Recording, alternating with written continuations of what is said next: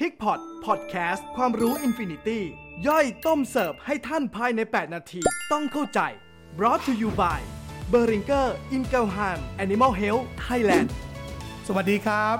สวัสดีปีใหม่นะครับ ก็มาพบกันอีกครั้งนะครับ กับ Pigpot Podcast นะครับ เพราะความรู้ไม่มีที่สิ้นสุดนะครับ เราจะสรุปนะครับ ต้มยำทางข่าวให้กับทุกท่านนะครับ ใน8ถึง10 นาทีนะครับ เปิดปีใหม่มาครับ กว่าที่ตัวพิกพอดนี้จะออนเนี่ยก็คงผ่านมาทั้งปีใหม่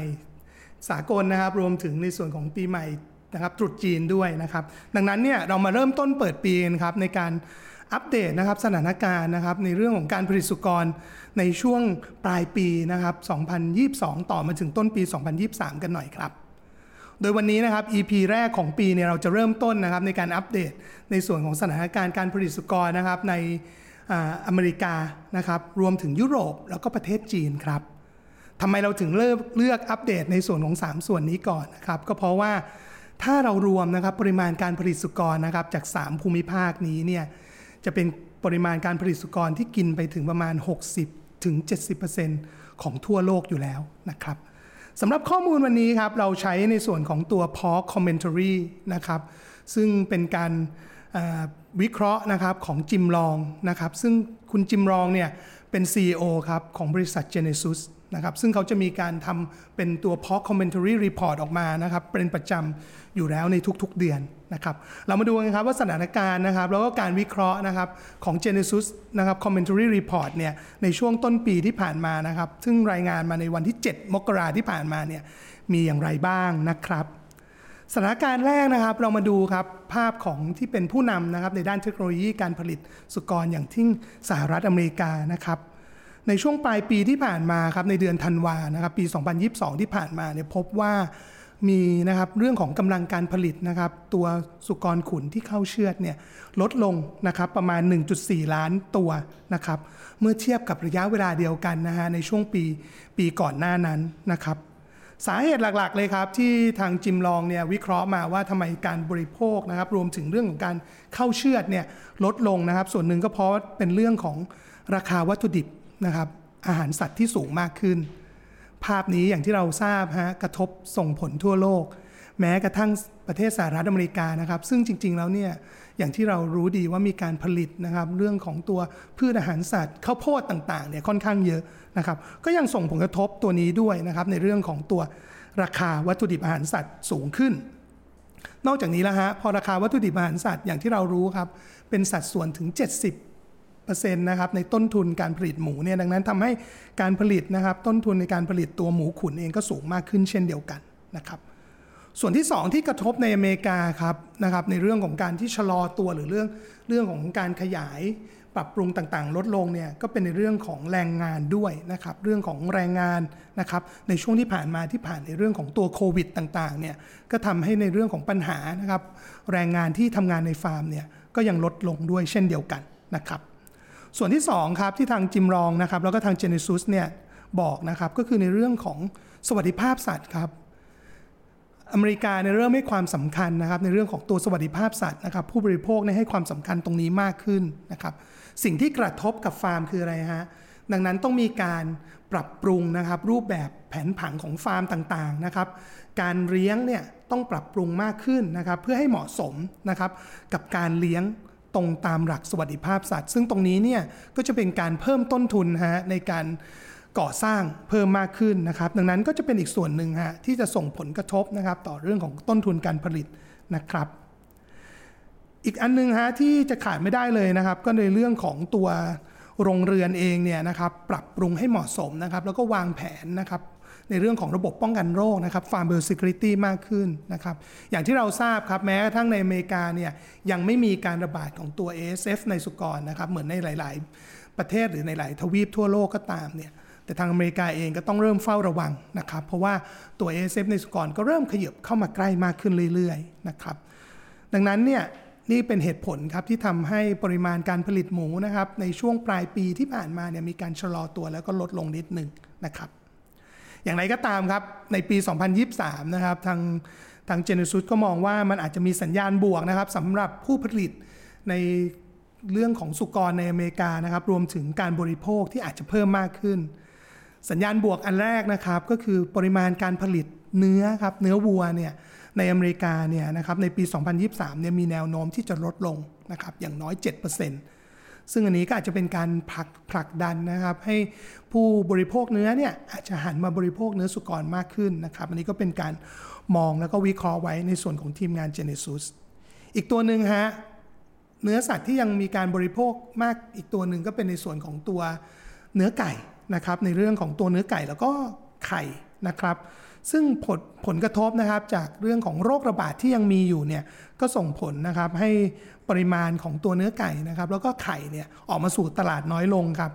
ราคาก็เลยดีดสูงขึ้นนะครับดังนั้นเนี่ยก็อาจจะมีโอกาสเหมือนกันครับที่เมื่อราคานะครับสูงขึ้นในส่วนของไข่ไก่นะครับในเนื้อเนื้อไก่ต่างๆ แล้วเนี่ยก็อาจจะทำให้ผู้บริโภคเนี่ยก็หันมาพิจารณาในตัวของเนื้อสุกรนะครับหรือเนื้อหมูมากขึ้นเช่นเดียวกันนะครับดังนั้นนี่ก็จะเป็นภาพนะครับในช่วงปลายปีต่อต้นปีนะครับในภาพรวมของการผลิตนะครับทีนี้ Genesis ครับก็ได้เก็บข้อรวบรวมข้อมูลนะครับ ตัวผลผลิตนะครับของ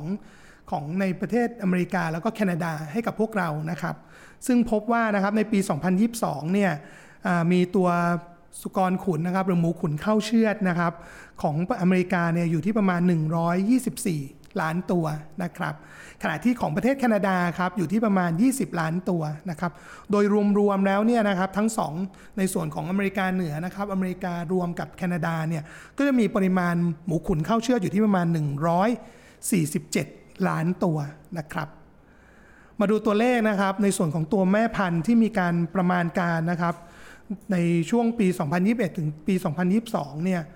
ในอเมริกาแล้วก็แคนาดาเนี่ยจะมีแม่พันธุ์นะครับอยู่ที่ประมาณ 7.5 ล้านแม่นะครับดังนั้นเมื่อเราเอาจำนวน 7.5 ล้านแม่นะครับเอาจำนวนหมูขุนเนี่ยมาหารด้วยจำนวนแม่พันธุ์เนี่ยก็จะพบว่าในปี 2022 ที่ผ่านมาเนี่ยอเมริกามีค่าเฉลี่ยนะครับอเมริกาแล้วก็แคนาดาเนี่ยมีค่าเฉลี่ยนะครับจำนวนการผลิตหมูขุนต่อแม่ต่อปีอยู่ที่ประมาณ 19.6 ตัวนะครับต่อแม่ต่อปี นะครับซึ่งตัวเลขนี้นะครับเป็นตัวเลขที่ทางอเมริกาแล้วก็แคนาดาเนี่ยใช้นะครับในการติดตามเรื่องของประสิทธิภาพการผลิตเช่นเดียวกัน เราอาจจะคุ้นนะครับกับตัวเลขนะครับในการผลิตลูกหมูนะครับต่อแม่ต่อปีนะครับ24 ตัว 25นะครับสายพันธุ์ยุโรป 30 32 ตัวต่อแม่ต่อปีนะครับแต่ที่อเมริกาแล้วก็แคนาดาเนี่ยหลาย ๆ ครั้งเนี่ยเขาก็มาดูตัวเลขประสิทธิภาพสุดท้ายกันครับว่าสุดท้ายแล้วเนี่ย เหลือหมูขุนเข้าเชือดต่อแม่ต่อปีเท่าไหร่นะครับ ซึ่ง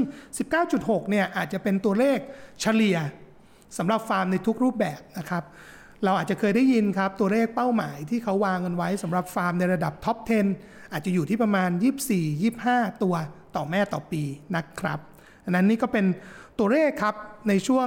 ปลายปีต่อต้นปีนะครับสำหรับตัวเลขประสิทธิภาพเป็นไอเดียให้กับทุกท่านนะฮะ ทีนี้เรามาดูในพื้นที่ที่ 2 กันครับ ยุโรปนะครับ อย่างที่เราทราบกันดีฮะว่าในส่วนของทวีปยุโรปแล้วเนี่ยมีจำนวนแม่หมูนะครับ อยู่ที่ประมาณ 10 ล้านแม่ครับ อย่างไรก็ตามครับ จากการวิเคราะห์ของ Genesis นะครับ พบว่าในเศรษฐกิจนะฮะปัญหาเรื่องของเศรษฐกิจ แล้วก็ต้นทุนอาหารเนี่ยในช่วงปี 2022 นะครับ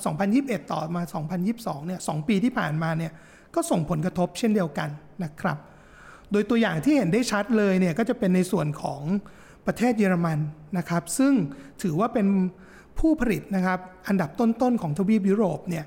ในช่วง 2 ปีที่ผ่านมานะครับ 2021-2022 เนี่ยมีปริมาณแม่พันธุ์ครับลดลงนะครับไปนะครับประมาณ 4 0 0แสนแม่นะครับในช่วง 2 ปีที่ผ่านมา การที่ทวีปยุโรปครับจำนวนแม่พันธุ์มีการลดลงนะครับในช่วง 2 ปีที่ผ่านมาก็ส่งผลกระทบฮะให้จริง ๆ แล้วเนี่ยราคาหมูในยุโรปเนี่ยค่อนข้างดีนะครับแต่อย่างไรก็ตามภาพที่กระทบเช่นเดียวกัน ก็คือในเรื่องของต้นทุนนะฮะวัตถุดิบอาหารสัตว์ ดังนั้นก็ทำให้ไม่ได้เกิดผลกำไรเกิดขึ้นนะครับรวมถึงการขาดแคลนจำนวนแม่หมูเนี่ยนะครับทาง Genesis ก็มองว่า การที่เดิมยุโรปเนี่ยมีการส่งออกหมูนะครับไปในหลาย ๆ ประเทศเนี่ยในปี 2023 นี่ก็อาจจะชะลอตัวลดลงนะครับ แต่สิ่งที่ส่งออกมาได้ก็อาจจะเป็นในลักษณะของตัวแม่พันธุ์นะครับ มาดูในพื้นที่สุดท้ายครับ ซึ่งจริง ๆ แล้วเนี่ยก็ถือว่าเป็นพื้นที่สำคัญมาก ๆ นะครับ เพราะว่าอย่างที่เราทราบกันดีว่าประชากรหมูนะครับ หรือสุกรเนี่ยครึ่งหนึ่งอยู่ที่นี่นะครับ ก็คือประเทศจีนครับ เราคุยกันไปนะครับ หลายครั้งในปีที่แล้ว แม้กระทั่งในส่วนของ Facebook Live เช่นเดียวกันนะครับว่าเราต้องดูครับในเรื่องของโปรแกรมนะครับ หรือนโยบายการควบคุมโควิด -19 ของประเทศจีนฮะซึ่งในปัจจุบันเนี่ยครับอย่างที่เราทราบว่าเรื่องของการควบคุมเรื่องของโควิด -19 ในในประเทศจีนเนี่ยเริ่มมีการลดลงแล้วนะครับ ดังนั้นเนี่ยก็ทำให้ประชาชนนะครับสามารถเริ่มคาดการณ์ว่าจะออกมาจับใจ่ายใช้สอยได้มากขึ้นนะครับ เราคาดหวังว่าจะมีการเดินทางออกมาในต่างประเทศรวมถึงใช้จ่ายในประเทศครับ อย่างไรก็ตามฮะหลังจากเปิดประเทศนะครับในเดือนมกราที่ผ่านมาอย่างที่เราทราบกันดีเนี่ยสิ่งที่ตามมาก็คือปริมาณการติดเชื้อของโควิดนะครับในหลาย ๆ มณฑลก็ยังเพิ่มมากขึ้นด้วยนะครับ ดังนั้นเมื่อป่วยนะครับการออกมาจับจ่ายใช้สอยนะครับ หรือการบริโภคเนี่ยอาจจะไม่ได้เยอะเท่าที่เราคาดหวังนะครับ ดังนั้นก็ต้องมาติดตามดูกันอีกทีครับว่าเรื่องของนโยบายเรื่องของโควิดนะครับเรื่องของการที่เขาออกมาจับจ่ายใช้สอยได้นะครับในช่วงตรุษจีนที่ผ่านมารวมถึงในควอเตอร์แรกหลังตรุษจีนเนี่ยจะส่งผลอย่างไรบ้างนะครับ นอกจากนี้แล้วฮะอย่างที่เราทราบกันดีว่าในประเทศจีนเองเนี่ยในช่วงตรุษจีนถึงแม้ว่าจะมีการจับจ่ายใช้สอยเพิ่มมากขึ้นเนี่ยแต่อย่างไรก็ตามอาจจะเป็นภาพของการระบายตัวเนื้อ หมูแช่แข็งที่อยู่ในห้องเย็นก็เป็นไปได้นะครับ ดังนั้นก็คงต้องติดตามกันต่อครับ สุดท้ายนะครับในปี 2023 นะครับจาก 3 พื้นที่นะครับซึ่งมีประชากรของตัวการผลิตสุกรเนี่ยสูงถึงประมาณ 60-70%ทั่วโลกเนี่ยก็ยังเห็นได้ครับว่าการกลับคืนมานะครับหรือว่าจำนวนประชากรหมูเนี่ยการผลิตก็ยังอยู่ที่ประมาณ 80%ของแต่ละประเทศเท่านั้นเองนะครับ แล้วก็การกลับคืนมานะครับ ก็อาจจะยังติดในเรื่องของโรคระบาดนะครับ ประสิทธิภาพต่างๆนะครับ ต้นทุนครับในเรื่องของการปรับปรุงโรงเรือนต่างๆ ที่จะกลับมานะครับ ดังนั้นในปี 2023 เนี่ยเราก็คงต้องตามข่าวสารนะครับ เป็นรายเดือนเป็นรายควอเตอร์นะครับ แล้วก็ดูว่าทางฟาร์มนะครับ ทั้งต่างประเทศนะครับในอเมริกายุโรปจีน รวมถึงประเทศเพื่อนบ้านเราเนี่ยจะกลับมานะครับประชากรหมูจะกลับมาสู่ปกติเมื่อไหร่นะครับสำหรับวันนี้นะครับ ถ้าเกิดเราไม่อยากพลาดข้อมูลวิชาการดีๆนะครับ สามารถติดตามได้นะครับ p i c p o t Podcast นะครับ Talk a t e c h YouTube Channel นะครับ p i c k y Connect Facebook Live แล้วก็ p i c k y Connect Line นะครับสามารถกดไลค์กดแชร์กด Subscribe ได้นะครับ แล้วเราจะมาอัปเดตข้อมูลวิชาการดีๆ ใน EP ต่อๆไปครับ สวัสดีครับ